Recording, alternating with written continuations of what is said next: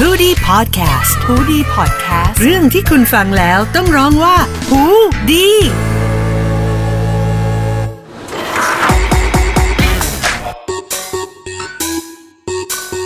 สวัสดีค่ะ ชาวมนุษย์ออฟฟิศเป็นยังไงบ้างคะช่วงนี้ออฟฟิศแต่ละคนกลับมาคึกคักกันหรือยังคะหลังจากที่รัฐบาลค่ะมีมาตรการผ่อนคลายล็อกดาวน์เมื่อวันที่ 17 พฤษภาคมที่ผ่านมา โดยอนุญาตให้ผู้ประกอบการนะคะสามารถดำเนินการได้อย่างปกติค่ะ แต่ยังคงไว้ซึ่งมาตรการเคอร์ฟิวนะคะ และก่อนหน้านี้ค่ะ เลี่ยงไม่ได้เลยทุกออฟฟิศนะคะ ต้อง work from home กันจริงไหมคะ หรือว่าทำงานที่บ้านค่ะ ระยะเวลาที่ผ่านมาก็ประมาณเกือบ 2 เดือนเลยก็ว่าได้นะคะ เพราะไอ การแพร่ระบาดของไอ้เจ้าไวรัสโควิด -19 เนี้ยค่ะ ที่อยู่ในขั้นวิกฤตทำให้พฤติกรรมการทำงานบางอย่างของเราอะค่ะ เปลี่ยนไป เปลี่ยนไปขนาดไหนเปลี่ยนไปจนกลายเป็น new normal นะคะ หรือว่าความปกติใหม่ ทุกคนอาจจะเอ๊ความปกติใหม่นี้มันคืออะไร เราลองมา checklist กันไหมคะว่า ความปกติใหม่ที่เกิดขึ้นหลังปลดล็อกดาวน์ค่ะ มีอะไรกันบ้าง เริ่มจาก list แรกค่ะ เริ่มเช็คกระเป๋าค่ะ ก่อนหน้านี้ค่ะ ก่อนออกจากบ้านมนุษย์ออฟฟิศเราอะค่ะ อาจจะมีแค่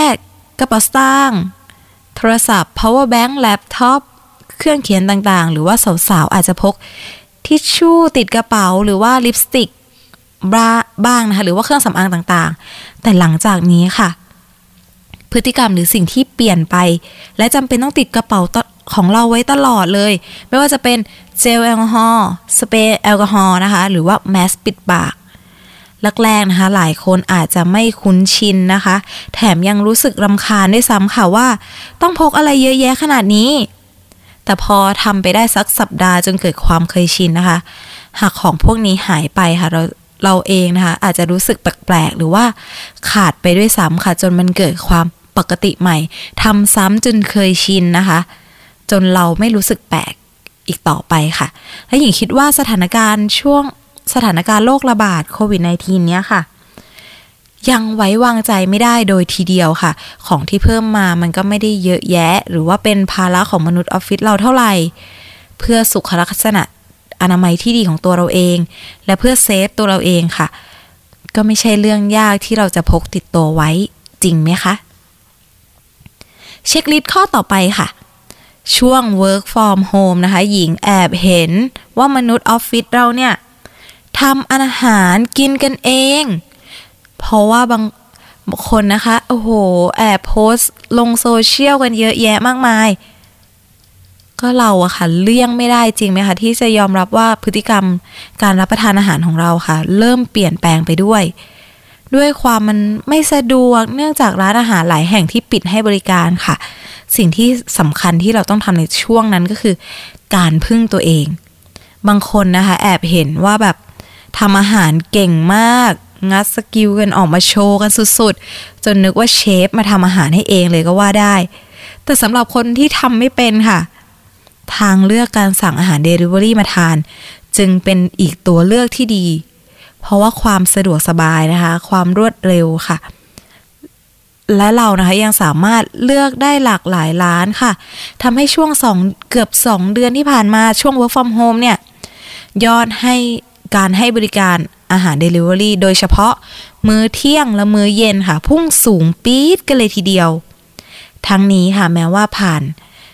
ช่วงวิกฤตไปแล้วค่ะ มนุษย์ออฟฟิศเรานะคะ ก็ยังคงใช้การการบริการนะคะ หรือว่าการสั่งอาหาร Delivery กันต่อไป เพราะว่า มีความสะดวกสบายมากกว่า การเดินทางไปรับประทานอาหารเองที่ร้านอาหาร ซึ่งบางร้านนะคะอาจจะอยู่ไกลค่ะ อีกทั้งมาตรการของรัฐบาลค่ะ ที่ผ่อนคลายมาตรการแล้วก็จริง ให้ร้านอาหารกลับมาเปิดอีกครั้งแล้วก็จริง แต่การเข้าไปรับประทานอาหาร ก็ยังมีขั้นตอนอยู่มากนะคะ ที่สำคัญค่ะ อันนี้สำคัญมาก ๆ เลยกับชาวมนุษย์ออฟฟิศเราคือการแยกโต๊ะรับประทานอาหาร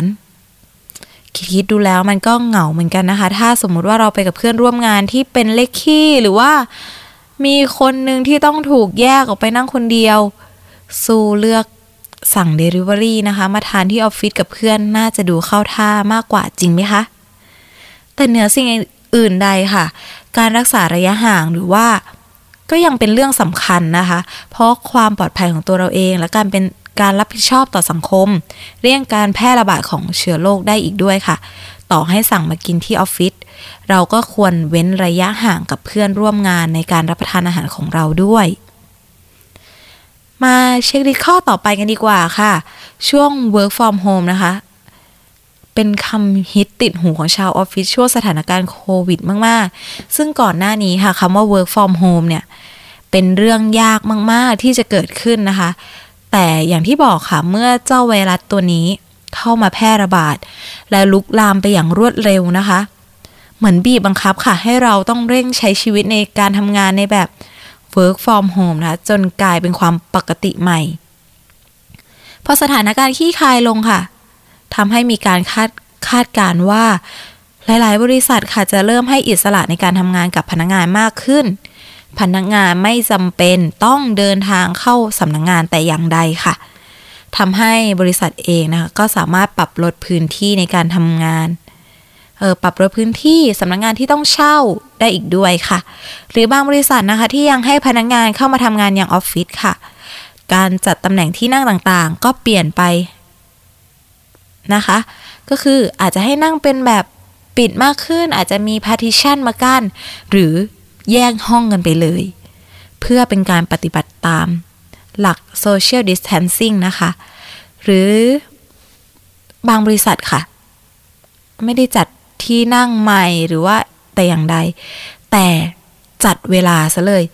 จำกัดจำนวนพนักงงานนะคะ ผัดเปลี่ยนเวลาการทำงาน ลดจำนวนนะคะ การรวมตัวกันในออฟฟิศส่วนเรื่องสำคัญที่ต้องรวมตัวของพนักงงานก็คือ หลีกเลี่ยงไม่ได้เลยก็คือการประชุมค่ะ แน่นอนค่ะว่าการประชุมทางไกลหรือประชุมออนไลน์ค่ะ ไม่เป็นเรื่องแปลกอีกต่อไป กลายเป็นสิ่งที่ใครๆก็ทำกันนะคะ และการปฏิบัติตัวตามหลัก social distancing นะคะ อาจมีข้อจำกัดในเรื่องของการมีปฏิสัมพันธ์ระหว่างเพื่อนร่วมงานกันเอง เพราะว่าเราอาจจะพูดคุยกันน้อยลงหรือว่า อาจจะเจอกันน้อยลงมากขึ้นค่ะ เพราะฉะนั้นค่ะการสื่อสารจึงเป็นเรื่องที่จำเป็นต่อชาวมนุษย์ออฟฟิศอย่างมากนะคะ ทางที่ดีค่ะ เราก็อาจจะคุยกันมากขึ้น อาจจะโทรคุยกันมากกว่าพิมพ์เป็นตัวหนังสือเนาะสุดท้ายค่ะ new normal หรือความปกติใหม่ ที่จะเกิดขึ้นส่งผลต่อการดำรงชีวิตของมนุษย์ออฟฟิศเรานะคะ ไม่มากก็น้อย แต่นี่ค่ะมันคือช่วงเวลาแห่งการปรับตัวทั้งตัวองค์กรเอง และตัวมนุษย์ออฟฟิศอย่างเราค่ะ